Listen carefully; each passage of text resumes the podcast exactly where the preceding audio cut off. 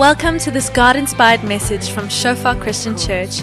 Enjoy today's message. May you experience the presence of our Father and may you grow deeper in your relationship with Him. Oh Jesus, your love overruns. Yes, Lord, thank you for your goodness. Thank you for your faithfulness. And thank you, Lord, like Jurgen shared, Lord, you will with the temptation also provide the way of escape, Lord. And you are faithful, Lord, and you will not let us be tempted above what we can handle, Lord. And in that, Lord, not saying, Father, that we have some power within of ourselves, Lord, but speaking to redeemed people who have the Spirit of God who empowers, leads, and sanctifies. Look to the cross of Christ, Lord, to endure, not to ourselves. And thank you, Lord, that we can see that again tonight. And we pray, Lord, that we'd be real and honest with ourselves, Lord, the motives of our hearts, the desires of our hearts, Lord. And the things, Lord, that we are busy with. And thank you, Father, like we know, Lord, that you are willing and able to come and heal, Lord, to come and save, to redeem, to restore. And thank you, Father, that tonight we can receive everything from your hand. Whether each correction, Lord, with each encouragement. We know, Lord, that you're a good Father that want to give life. And we thank you for that, Lord, in Jesus' name. Amen. So tonight we are going to speak about everybody's favorite topic, self-control.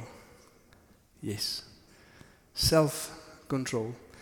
Um, and that specific passage of scripture that Jurgens just came to share about will be the passage that we're going to look at as well, and the context of it and what Paul is busy saying. But before we do that, I want to ask us a question as we're sitting here.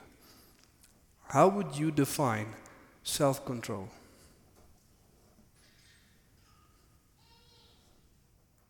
What is it? Where can you buy it? And how do you apply it?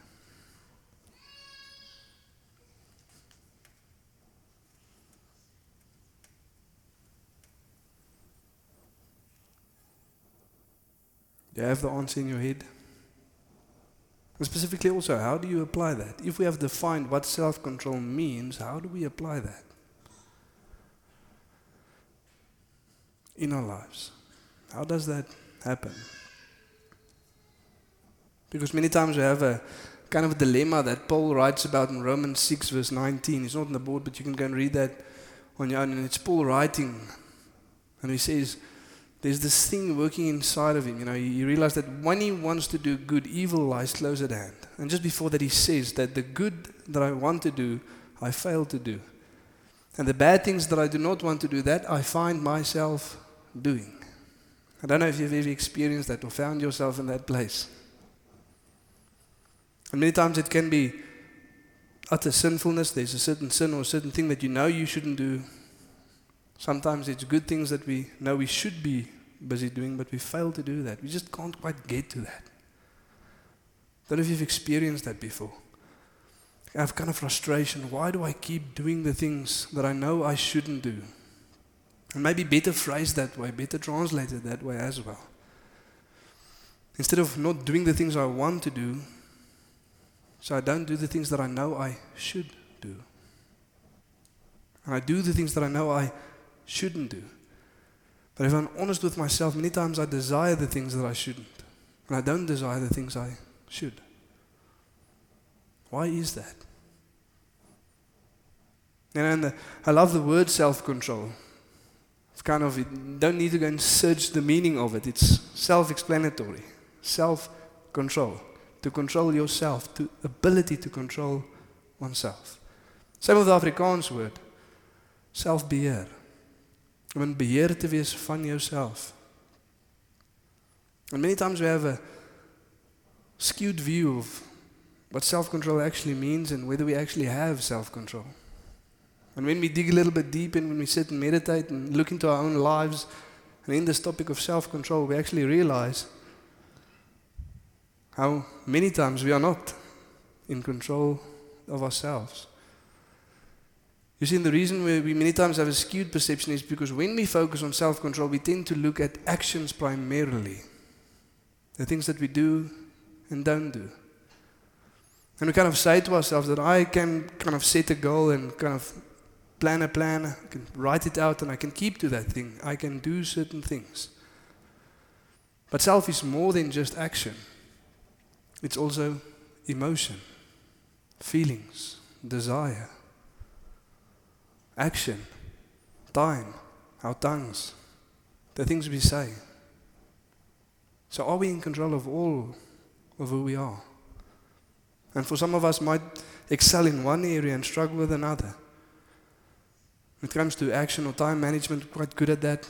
Kind of exercise self control, I have discipline in those areas. But when it comes to emotions, man, that just knocks me around. Takes me all over the place. Struggle to control it. For some, emotions might be easy, while actions might not be. A host of different things. And we need to understand it correctly. Like I said, it's not just not doing certain things, and it's also not doing what we want to do. Because that's also not self control. It's not doing what we want to do. Many times we think, yeah, man, I'm quite good at doing what I want to do. Everybody is. We always do what we want to do. But self control, discipline is actually doing what we know we should be doing. That's self control. To not do what I want to do, but what I know I should be doing, to do the good thing instead of the bad thing. Not just saying no to certain things, but saying yes to others. Not just distancing myself, because many times I also have that kind of idea of self control. I can look at the cake and not eat it. Kind of good at that. It's not just not eating the cake, it's eating the greens as well. Amen? Both those things coming into play. And maybe to ask us tonight, maybe there's areas in your life where you feel you kind of have this under control. I'm kind of good at it in specific areas, but then there's others that just spiral out of control. Or certain areas that for times it seems to go well, it seems to be disciplined, it seems to be self control, and then somewhere along the line the wheel comes off every now and again. Maybe to ask us, there we are sitting. Is there a specific area where you seem to have more self control than other areas of your life? More discipline? And what is it? Quickly, there you sitting, answer the question to yourself. Say it to yourself in your head. In this area, I feel I have self control. Well, this area seems to be more disciplined, seems to be more structured, more ranged. Say it to yourself. Maybe for some of us, as we are thinking, we see that there's none. That's also okay. And then, what is the area that you lack self control, lack discipline in? Also, say it to yourself, this is the area. This is the thing. It can maybe be spiritual disciplines. For some of us, you know, saying that I'm going to, this, this would have been also again the year that I'm going to read the Bible should have been done away by now, but I'm not there. It just seems to lack discipline. I can't seem to, to control myself in this area. Maybe it's prayer, maybe it's worship, fasting, maybe for some of us. Maybe it's a specific sin, a thing that you know you shouldn't do, but you keep on doing that. And then again and again you've said, Lord, this time I won't, this time I'm not going to. And it happens again. Maybe you have one of them. What is it? Say it to yourself. It's important that we know these things. You see, because many times the idea that we have about self control or discipline is kind of a stoic idea. Stoic idea. Stoicism. The ancient Greeks believed that our willpower, our intellect, our minds should subdue our emotions and our feelings. We should rule over ourselves with sheer willpower. And many times in our Western culture, we kind of reason the same way. We think that way. That our willpower, our mind and intellect, self control means to take control of ourselves by sheer willpower. We are going to try hard, we're going to do it this time. We're going to dig deep and we're going to get the power. But when we think like that, we are assuming that our intellect is less affected by sin than the rest of our faculties. Our emotions and our feelings are more tainted by sin than our intellect is. You can kind of see now, as I said, it, we many times think like that.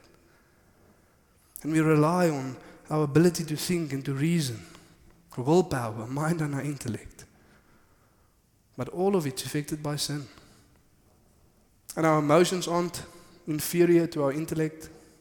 We were created in the image of God in all aspects. God also has emotions, feelings, desires. And He also has a mind. But He also hates, He also loves. He can also be grieved, He can also feel welcomed. God also feels, and it's not inferior to the other aspects, but yet affected by sin. And we'll also see that the Bible doesn't say that that is what self control is. To exercise self control by sheer willpower, to just do it this time, to muster up the courage, and here we go. Now, there's something much deeper that we need to get to. This was Paul busy addressing in this specific passage, and we're going to read together and see what we can learn from this. 1 Corinthians 9, from verse 23 to chapter 10, verse 14. Let's read together. It says, I do all for the sake of the gospel. I do it all, speaking about his ministry, speaking about becoming all things to all men in order to gain some.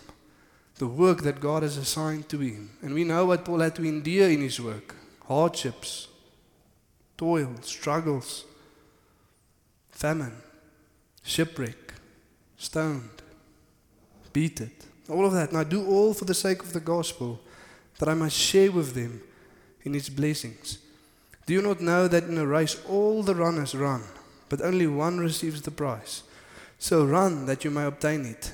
Every athlete exercises self control in all things. They do it to receive a perishable wreath, but we an unperishable. So I do not run aimlessly. I do not box as one beating the air, but I discipline my body and I keep it under control, lest after preaching to others, I myself should be disqualified. For I do not want you to be unaware, brothers, that our fathers were all under the cloud, and all passed through the sea, and all were baptized into Moses in the cloud and in the sea, and all ate the same spiritual food, and all drank the same spiritual drink. For they drank from the spiritual rock that followed them, and the rock was Christ. Nevertheless, with most of them God was not pleased, for they were overthrown in the wilderness. Now these things took place as an example for us that we might not desire evil as they did. Do not be idolaters, as some of them were. As it is written, the people sat down to eat and drink and rose up to play. We must not indulge in sexual immorality, as some of them did. And 23,000 fell in a single day. We, what, we must not put Christ to the test, as some of them did, and were destroyed by serpents. Nor grumble, as some of them did, and were destroyed by the destroyer. Now, these things happened to them as an example, but they were written down for our instruction, on whom the end of the ages has come. Therefore, let anyone who thinks that he stands take heed lest he falls. No temptation has overtaken you that is not common to man. God is faithful and will not let you be tempted beyond your ability, but will with the temptation, he will also provide the way of escape, that you may be able to endure it. Therefore, my beloved, flee from idolatry. Interesting passage of scripture. A lot that we can say, a lot of Old Testament examples to reflect on, but to kind of get to the heart of the matter. Because while this is such a beautiful passage of scripture, it's also very dangerous when we misinterpret it and only focus on certain parts. To kind of come away with the wrong idea, specifically if we only focus on chapter 9 from verse 24 to 27. Paul writing about an athlete that exercises self control in all things, disciplines his body, brings it under control, running towards the race. And it kind of seems, if we only focus on that part, that we should also know where we are going and we should go there on purpose and bring our body under self control. We should try hard to do it. And when we walk away with that misconception about what the text is not saying, one of two things happen. And the first is we become Pharisees. In other words, the outside looks good. All of the right things are there, but inside there is no life. Or secondly, we become hopeless, cynical, bitter. And kind of the hopelessness, the cynicism, and the bitterness, that's easy to see. It's easy to identify. Saying to ourselves, man, I've tried so hard again and again and again, and I've told God that this time I won't, and this time I won't, and this time I'm going to, and this time I'm going to, and still I haven't, and still I've fallen short. I'm not going to try again. I, I don't have what it takes. And that's true. We don't have what it takes. We're not supposed to look there. And we kind of experience and see that in our own lives. But the more difficult one is seeing when we become Pharisees. It's difficult to acknowledge, it's difficult to see. Everything looks as it should look, but there's no life, no joy, no happiness. And when we read statements like Jesus saying, I've come to give life and life in abundance, we don't identify with any of that. When we look to the people around us as they follow God and we see joy and we see them speaking about the presence of God and the joy of God and God said this and God led us there and, and none of that makes sense. I don't experience any of that. I'm doing all of the same things, but there's no life inside. And we want to experience that. Like I said, very difficult to acknowledge. Very difficult to see, but maybe that is some of us tonight. No life, no joy, just following God. Basically, our whole lives marked by doing the right things, but not necessarily what we want to do. I'm going to do it, but I don't want to actually. It's the older brother in the story of the lost sons. All these years I've worked for you, all these years I slaved for you, but you've never given me anything. I've never experienced celebration. And not because the father is unwilling to love, but because you don't want to come into the house and also receive the hug. Maybe that's some of you tonight. And again, to maybe turn to the hopelessness side, what is that one thing that you've told God again and again, this time I won't, or this time I'm going to? And it just hasn't happened. Doesn't seem to get there. Or for short stints and short periods of time, it seems to be going well, and then all of a sudden the wheels just fall off. And maybe you've tried so many times that you've just given up. And the question is why? What is it that we don't understand? What is it that we should grasp? That we can run with endurance this race, so that we can run that we may also obtain the prize. There was a guy in Secunda that me and Robin used to go and see frequently, one Piet. And he used to say that your problem is not your problem. Your approach to your problem is your problem. And many times it's the same when it comes to self control and when it comes to discipline in the Christian life. The problem is not the problem. Our approach to the problem is actually the problem. And again, when we consider the message of the gospel, there's four aspects, like we've said many times problem, solution, response, and effect. We, as the people, unfortunately have the problem. Jesus, through his work on the cross, his life in ministry on earth, his life in death, that's the solution in all aspects of life. The response is enabled by the Holy Spirit in us so that when we see the solution, we can actually respond in the way that we should. And then that leads to the effect, the Father's will. We begin to look, sound, and smell again like the Father wants us to. Amen. And with all areas of life, and with every passage of Scripture and every topic of Scripture, we can look for those four things. What is the problem? What is the solution? How should we respond? And what should the effect be? And Let's look at the problem. The actual problem is not willpower. Look at what Paul says in 1 Corinthians 10, verse 6. That same passage. It says, Now these things took place, an example for us, that we might not desire evil as they did. Paul speaking about self control, speaking about running with endurance, speaking about being disciplined by not giving in to temptation. And what does he say? Is at the heart of the matter desire. It's not willpower, it's not the mind, it's not the intellect, it is the heart. That's the problem. We might not desire evil as they did. And in light of that, I can understand why we want to focus on the mind and the intellect, why we want to focus on the actions instead of the heart. Because we have the ability to decide what we want to do and what we want to think of. Right now, you can decide what you want to do. When you get home, you can decide what you want to do. You can cut the grass even if it's dark. You can decide to do that if you want to. You can wash your car, you can make food. You can go to sleep, you can watch a movie, you can pray, you can read your Bible. You can decide what you want to do. And many times we decide certain things and it doesn't last very long, but nonetheless we can decide. When it comes to our ability to think and to reason, you can think about whatever you want at this moment. Think about your house, there it is. Think about your car, there it is. Think about your dog, cat, fish, there they are. You can decide what you want to think about. And obviously, when we let our thoughts go, when we're not intentional about directing our thoughts, it will drift again to our strongest desire. But nonetheless, we can decide. But when it comes to the heart, we cannot. You cannot decide to desire something. You cannot decide to long for something. We don't have the ability to do that. It's why in English we say people fall in love. They didn't fall intentionally. Niemand trip as prins nie. They were walking and boobs, there they went.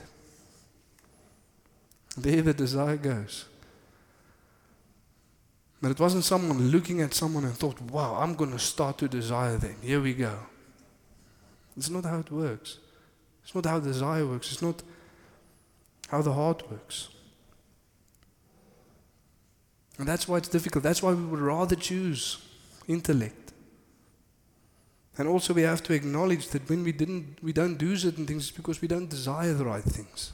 It's confrontational, it's not comfortable to many times be confronted with our own hearts. To be confronted with our own desires. That's why we many times also tend to shy away from being transparent and vulnerable and walking in accountability because, man, if they knew what's going on in here, the things that I desire sometimes, strange things, but nonetheless, it's the truth of our hearts. You see, that's why Paul uses this example of the runner or the athlete or the guy competing in the race. And if you ask an Olympic athlete or whatever the case is, why they do what they do, and if they don't desire certain things, don't you desire to go out with your friends or eat certain things or also just relax for a week? Do you always feel like training? And sometimes yes, sometimes no. But what they will tell you is that there's a desire that surpasses them all, and that is that gold medal. Might be a lot of things that I long for every now and again, but one desire exceeds them all. And that's why I live the way I live. I'm not going to go compete in the Olympics because I saw from a young age that I'm a very disciplined person and thought, well, I'll do well in that. It's the desire that led to the certain way of life. Why do some succeed? Because they just want it more, they desire it more. And sometimes we desire good things, but unfortunately, we desire the bad things more. And many times ask ourselves, man, why do I do that? The truth of the matter is just because we want to. Sometimes we don't know why we want to, but nonetheless we do. That's why we do it. The desire is the problem. There's a verse that we know well in Proverbs 4, verse 23, makes the case. It says the following Keep your heart with all vigilance, for from it flows the springs of life. Keep your heart with all vigilance, for from it flows the springs of life. The New Living Translation says it directs the course of your life. Keep your heart because it directs the course of your life. What you set your heart on will determine your whole life. It will influence your course of action. Thomas Chalmers writes, he says, We only cease to be slaves of one appetite because another appetite has taken its place. It's the only way. We only get rid of one desire be- by placing another desire above it. Desires fighting for the places of our hearts. He says the only way to dispose the heart of an old affection is by the expulsive power of a new one. And many times see this. See this in the life of young people. The way they live, just partying with friends, and seems to be no self control, no discipline. We're kind of wondering when will they become disciplined? When will they come some direction in their lives? And all of a sudden, somewhere out of nowhere, there just seems to happen something, and all of a sudden there's self control and there's discipline. Why? Because the one idol of living this idolatrous lifestyle and parting with friends has been superseded by the idol of materialistic gain. And they desire that more, and all of a sudden, the way of life shifts because they need to do certain things to get what they desire. We read the same thing in James 1, verse 14 to 15. It's on the board, but you can go and read that. And James speaking about sin and temptation and why we are led astray. It says God is not the one that tempts us. But each person is tempted when he's led away by his own desire. And desire, when it's given birth, gives birth to sin. And sin, when it's fully grown, leads to death. But we are tempted and led away by what? By our own desires. And again, we many times acknowledge and we know that there's an enemy out there, the devil. And many times we're not quite so focused on how evil he actually is and how intent on destroying he actually is, but nonetheless, he's there. And many times we kind of acknowledge that the reason why we do certain things is because of temptation. But here's the problem we can only be tempted with what we actually desire. Think about something that you don't like to eat. Doesn't matter how hard the devil tries to get you to eat that, it's not going to work. Because you don't desire it, you don't like it, you have no appetite for it. And again, very uncomfortable when we are confronted with this reality. The reason why we do certain things is because we actually want to. There's a desire to do that. And even if we are saved and we are made in the image of God and we are born again and we are spirit filled and all of that, the old sinful self, still alive, and still has desires, still wants to do what it should not do, still alive in some of us. And miskien up until this point you've thought to yourself, I'm actually doing pretty well. This area of self-control, I kind of have it. I kind of have it under control, this self-control. Kind of doing pretty well. And Paul writes the following. If you are thinking that, that man, I kind of have this down. And as he's writing that just before he gives the solution, he writes in verse 12 and he says, Therefore let anyone who thinks that he stands take heed lest he fall. Interesting, Paul, as he's writing this, as he's speaking about self control, as he's speaking about endurance, as he's speaking about this example that we've said to not desire evil things, to not be idolatrous. Just sits in there, and as if, as this letter is being read to the church, if for some way you thought to yourself, as this was being read, that you are doing quite well, take heed, lest you fall. And interesting, he says, therefore, let anyone who thinks that he stands take heed lest he fall. And what Paul is saying is be very careful that you did not mistake self control for idolatry. Take care that you do not mistake self control for idolatry. And what I mean by that?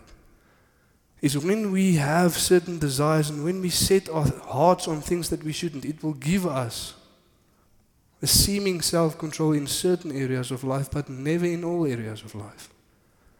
For example, if a relationship takes hold of our heart, that becomes the center, the middle point of all that we do. The only thing we think about is this relationship. Then, in the area of that relationship, we will be very disciplined, very self controlled. Man, we're always on time, we always look nice, we always send the message, we always buy the flowers, we always remember the anniversary. But it seems that every other area of life kind of seems to fall apart. We're not as invested in the other areas of life as we are invested in this thing. The Afrikaans calls it muisneste. I don't know if you've ever heard that statement. But you're so in love, the only thing that you can think about and focus on is this relationship. Another one might be work, money, materialistic gain, career success. When that becomes the center of our lives, it will give us a seeming self control in certain areas. And like Herman said a couple of weeks ago, ne- nobody has ever thought, man, that guy works real hard. He must be careful not to end up in hell. Because it looks so good, it looks like a good fruit. And while all of his energy and time gets invested into his work, the rest of his life suffers under that. Family dynamic, time with the kids, a rest day as God intends for us. And it seems very disciplined in certain areas, but the less, rest of the areas are lacking. And we'll specifically see this in the area of emotions. Why? Because when the relationship is not working out as I thought it would, or when the career success is not going as I thought it would, or when the finances isn't looking great, then my emotions take over. And I'm not in control anymore. And tempers flare up, and anger, rage, depression sets in. Because what I've set my heart on isn't working out, no, no stability. It isn't a certain thing. And as it changes, my emotions do as well. And many times that leads to different addictions. That's where the other addiction sets in to cope with the emotions. Because what we've set our heart on isn't working out. And it seems like self control, and it seems like discipline. But it's not that at all. Many people live very disciplined lives. Why? Out of fear. Fear that tomorrow we might not have what we need, so we better work hard to ensure that we take care of ourselves. Fear, strong motivator. And it seems disciplined, but at the heart of it, something else is in control. Something else might be in control. And again, we'll see this in one of two ways. Might your light might have been distinguished by you doing what you actually don't want to do. And what that means is the typical Pharisaic heart that I spoke about. And maybe you're living for the approval of people, and the people that you surround yourself with just you think that it will be good for you to be a good Christian. And you do all of the right things to please people instead of please God. And your whole life is marked by doing what you actually do not want. Everything looks good, but there's no life inside. Like I said, you're disciplined in certain areas of life where the rest of the areas of your life falling apart.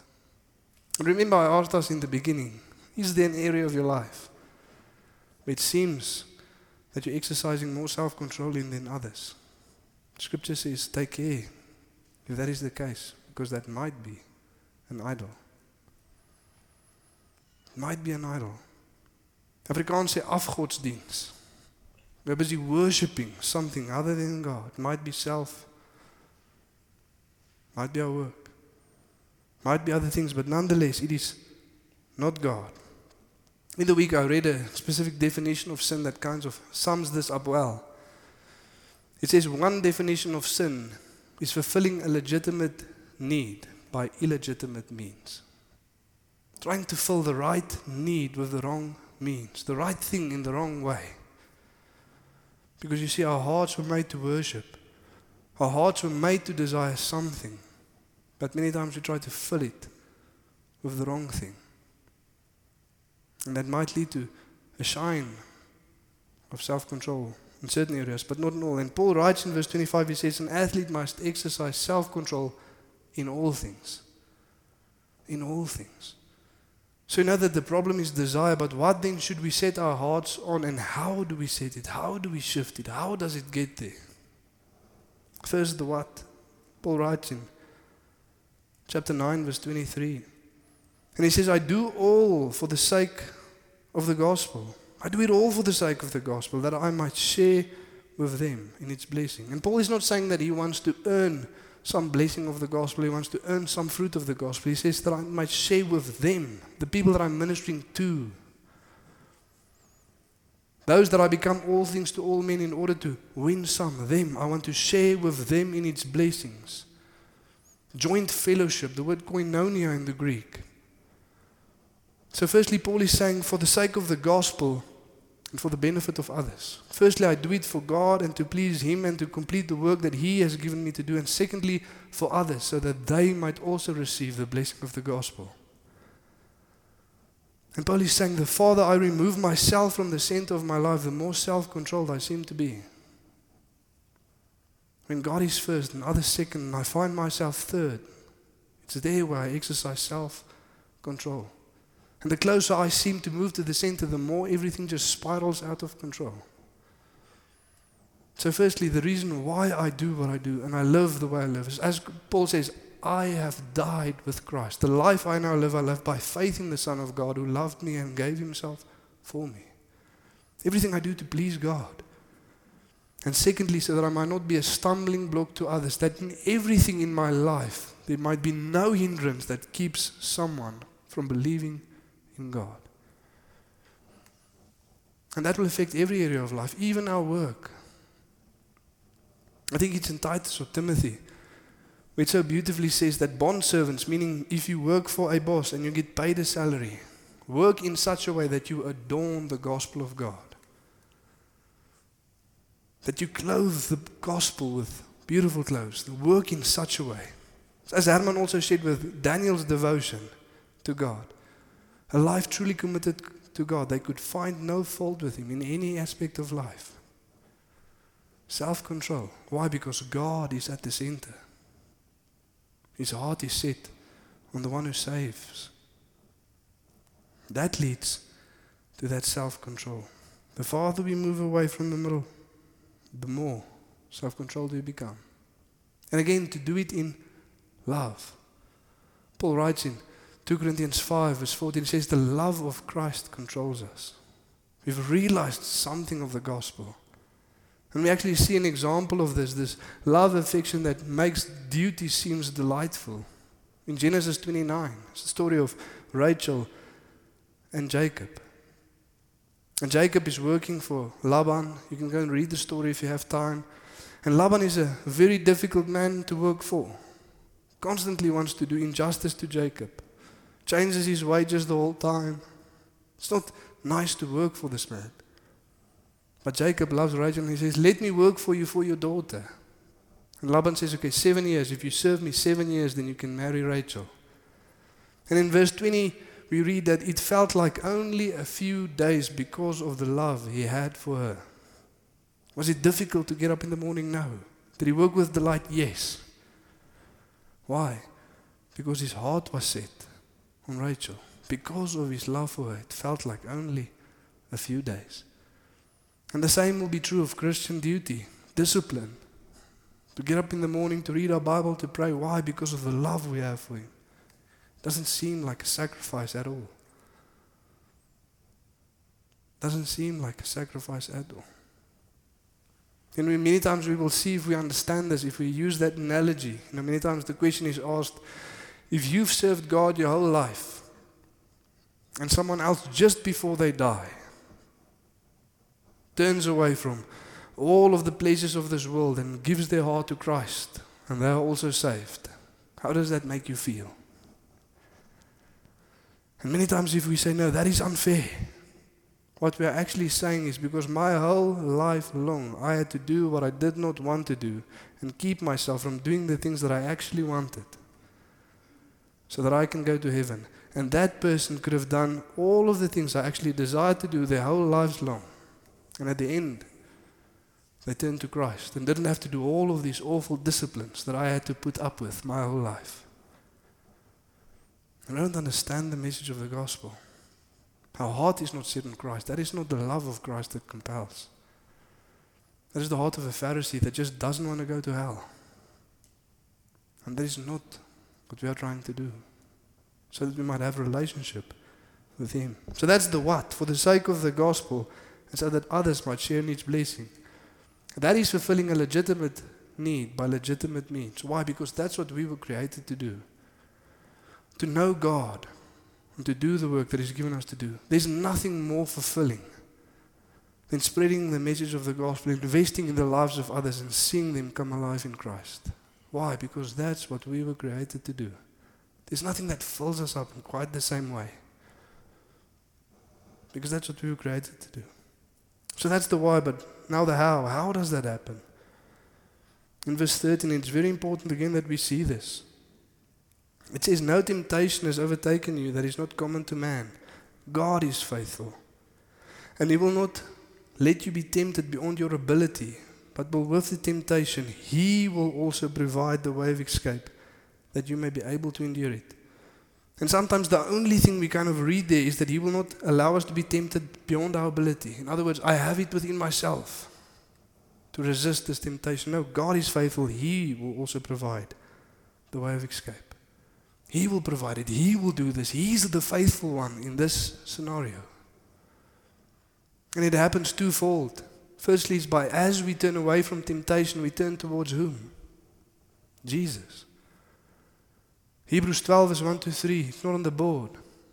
But it says, As we are surrounded by such a great cloud of witnesses, let us also lay aside every weight and sin that clings to so closely.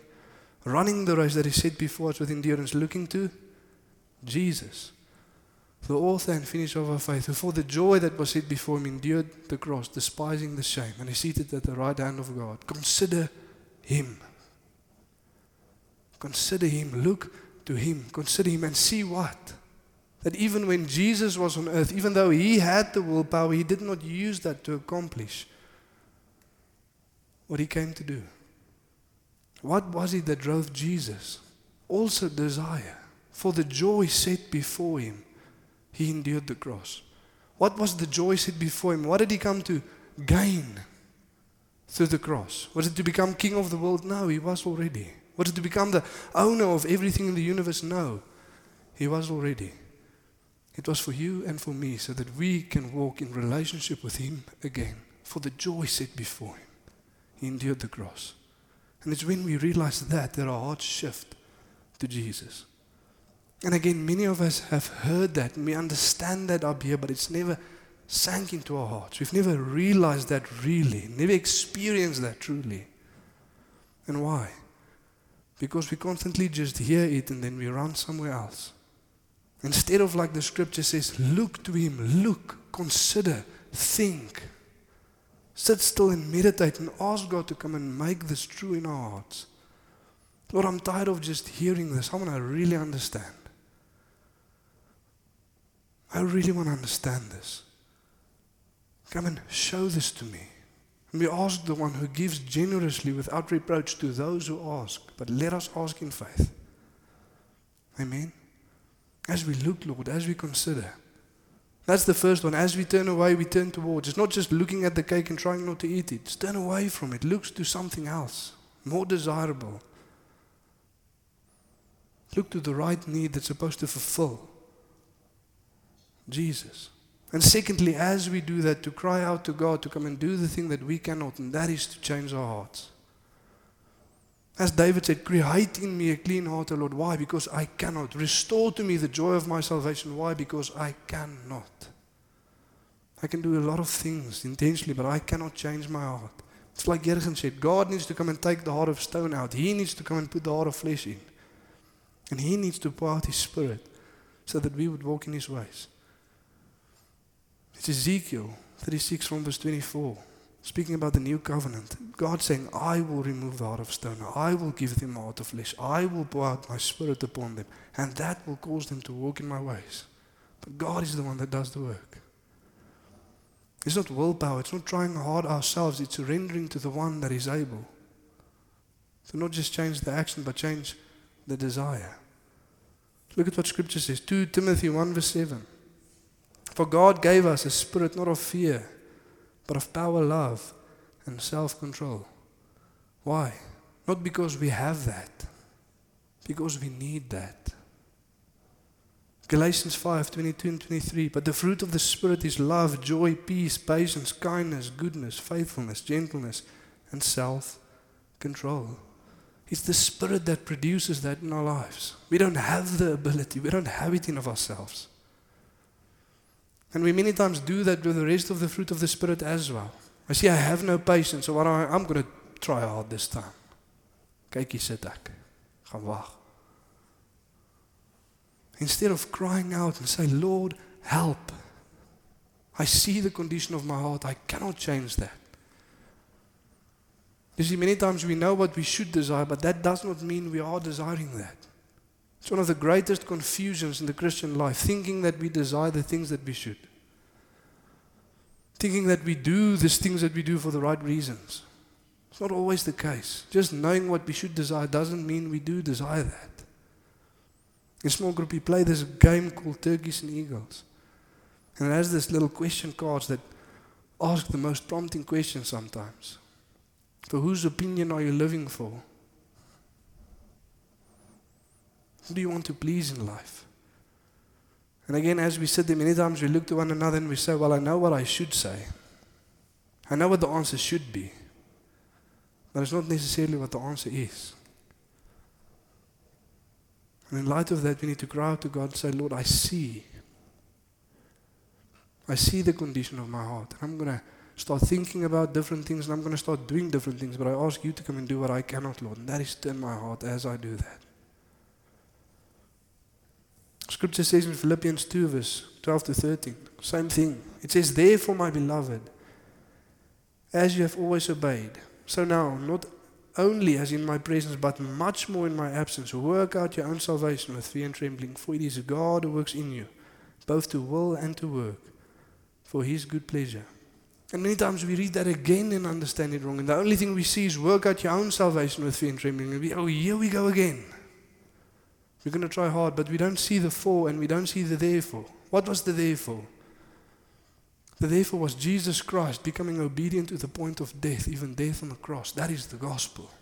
Because of the gospel, therefore, work out your own salvation. For it is God who works in you both to will and to work for His good pleasure, meaning that He will give you the desire and the ability to do what He's called you to do both the desire and the ability because of the gospel and because of God working in you through His Spirit, we can do what God has called us to do. And some of us might have experienced this. Verse 13 God working in us both to will and to work for His good pleasure. Many times, as we're busy listening to a sermon or busy worshiping, this desire comes up and we think about our Bible at home and, and it seems so desirable, so precious. Man, and you cannot wait to go and sit and read. I don't know if you've experienced that before. Or something happens and you're thinking about prayer and man, there's just this desire and it just looks so delightful to go and sit and just pour out your heart before God. Or to preach the gospel to people. Maybe you think about that guy at work or that person in your family, and all of a sudden there's this desire, this willingness to go and share the gospel with them. Sometimes it's to confess sin, it's to bring something to light. As God is busy working, there comes this desire man, I need to do this. And then the next morning when we wake up, it's gone. I don't know if you've experienced that before. But that is this taking place. God is busy working in us to will and to work for His good pleasure. And instead of getting to the thing and seeing that the desire is gone, to say, okay, I'm just going to push through. Instead of crying out to God and say, Lord, come and do it again. Lord, I acknowledge that I don't want to. The desire is not there, but Lord, come and move. Jesus, help. Lord, come and shift my heart. Because God is willing and God is able. I end off for us with Philippians 1 verse 6. It's Paul writing. And he says that I am certain that God who began the good work within you will continue his work until it is finally finished in the day when Christ Jesus returns. God who began will complete. Not God who began so you need to try hard. He lit the fire, but you need to keep it going. Now, all that it takes is to lay down our pride, to acknowledge the condition of our hearts, and to say, Jesus, help. Lord, come and create in me the desire to do good. Come work in me to will and to work for your good pleasure.